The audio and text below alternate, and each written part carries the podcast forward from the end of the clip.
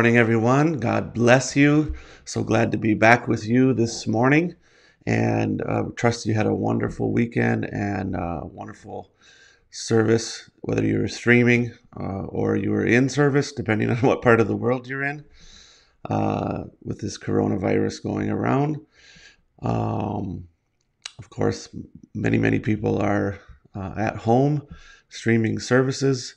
And so we just uh, pray the Lord's richest blessing upon you. If you have any questions or any feedback or any prayer requests, please let me know. You can send me a private message or we can uh, you can you can post it right underneath this video and i will get back to you just as soon as i can we are continuing on the series on the coming of the son of man this is part three and so with that said let's get right into it um, as we we finished off uh, our last episode last Friday, we were uh, talking about the healing and discerning line of uh, ministry of Brother Branham, and we're continuing uh, on that line. Um, just a few quotes from the prophet explaining those things.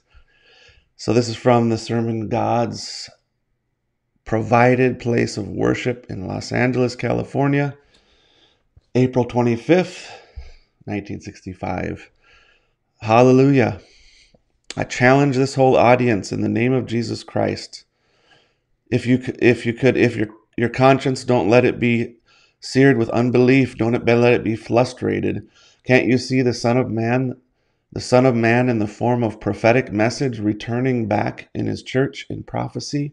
Revealing Jesus Christ the same yesterday, today, and forever. It's never been done through the age till this time. See, there is the proof of it. And he's making that statement right after discerning the sickness and the prayers of someone that was in the prayer line. To further illuminate this point, I want to read another quote from the sermon The Rapture in December 1965 just before he went off the scene.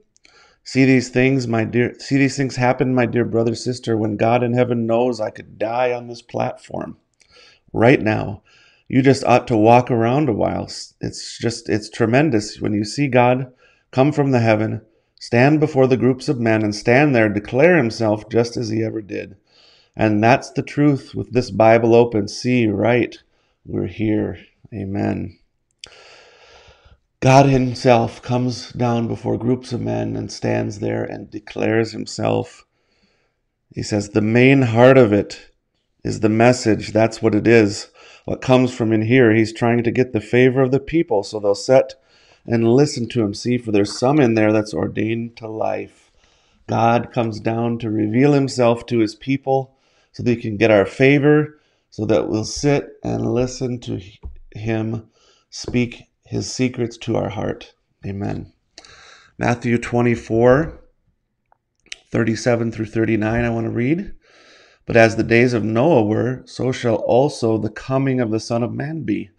For as in the days that were before the flood, they were eating and drinking, marrying and giving in marriage, until the day that Noah entered into the ark, and knew not until the flood came and took them all away.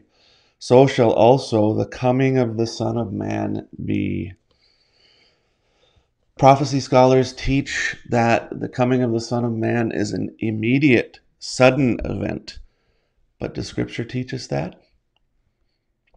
Yes and no. As I stated before, certain aspects of it are immediate events, but other aspects of it are not. As, as it spoke in the 17th chapter of Luke, the coming of the Son of Man is likened unto the days of the Son of Man, or likened unto the days of Noah, not the day that Noah entered the ark, but the day of the days of Noah, a period of time prior to the flood, period of time leading up to the flood. So the flood was a sudden and immediate event. It, though it took 40 days, but it came immediately. The days of Noah was the time period where the sons of God, Adam's line, saw the daughters of men, Cain's line, that they were fair and took unto themselves wives, producing hybrid giants. They were eating and drinking in wickedness during that time period. It was a time of unprecedented evil. And God said that He regretted making man on the earth because all His ways were evil. It was a period of time. Noah was proclaiming his message. Noah was preaching his message to that generation, telling them to come into the place of safety. Amen. So that that's what was happening in that time, and that time period is called the coming of the Son of Man, or as we saw before, the presence of the Son of Man. So let's examine closely the words of Jesus Christ in Luke 17. Um, it's going to give us some clues of what to look for and what to avoid.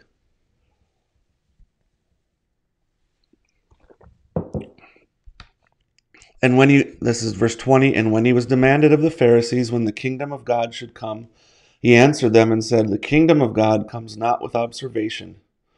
Neither shall they say, Lo here or lo there, for behold, the kingdom of God is within you. And he said unto the disciples, The days will come when ye shall desire to see one of the days of the Son of Man, and ye shall not see it. And they shall say unto you, See here or see there, go not after them, nor follow them. For as the lightning that lighteneth out of one part of the heaven shineth unto the other part under heaven, so shall also the Son of Man be in his day.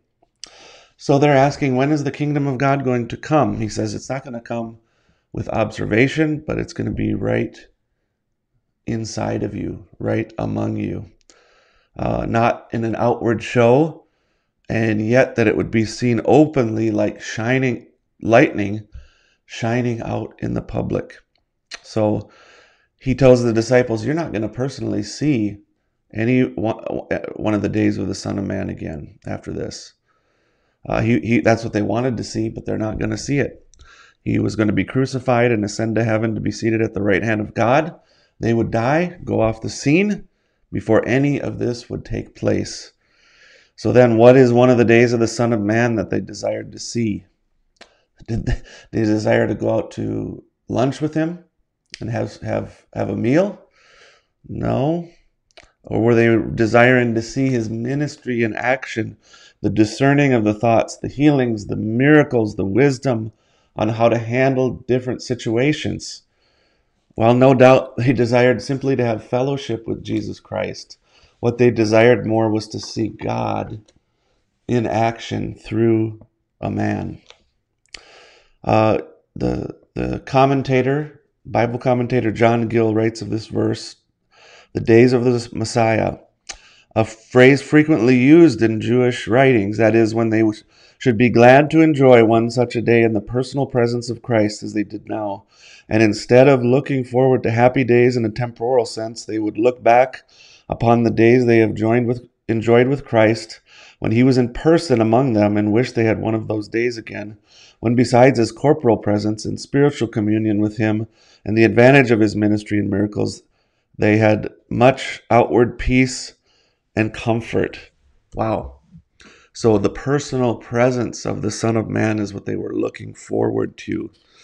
Um, now, we read in Matthew 24, there's going to be prophets claiming to be prophets, claiming to be the manifestation of Christ, claiming to be anointed, not false Jesuses, but false anointed ones, false prophets that are going to come and claim to be anointed with the Spirit of God, but they're false because why? Their teaching is false. They're not teaching the original word.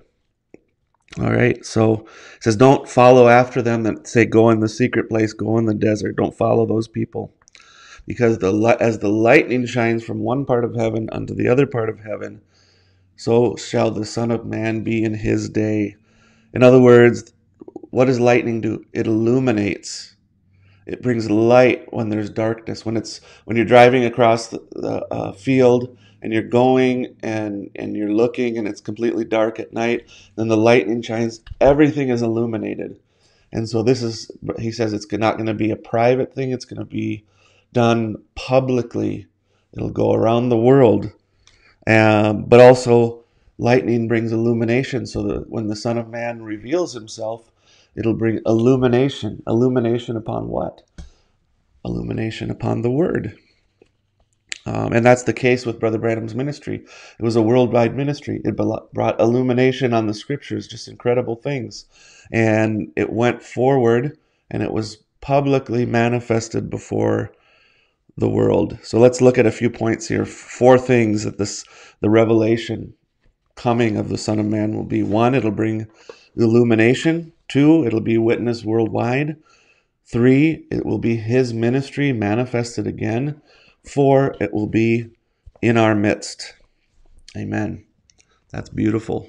So let's take a deeper look at that Greek word that's translated there as, com- as coming in Matthew 24 37, the coming of the Son of Man. We, we mentioned this before, but I'm going to mention again for the sake of emphasis. The word coming there in Greek is parousia, and it means presence. So, as you saw in the first quote that we read from Brother Branham, he said, The Son of Man has already come from glory and is revealing, showing them his great presence, doing the same things that he did when he was here on earth, revealing himself like he did to Abraham, the Son of Man, revealing his presence. Amen. The days of Noah are a type of the parousia or presence of the Son of Man. As the days of Noah was a period of time before God's wrath came by water, so is the parousia of the Son of Man a period of time prior to God's wrath being poured out by fire upon the earth. So, with that said, I'm just going to close that there. This isn't to be confused with that Parousia doctrine that uh, Jehovah's Witness teaches or uh, that people are teaching around the message, that are teaching we're in the millennium, and all kinds of nonsense that goes along with it. No, this is teaching that the Lord has come down, the Son of Man has come down to reveal his great presence to us. Amen. God bless you. If you have any questions, any feedback, any prayer requests, please let us know. You can message us uh, right below this post, or you can send me a private message. I will be glad to get back to you. May the Lord richly bless you.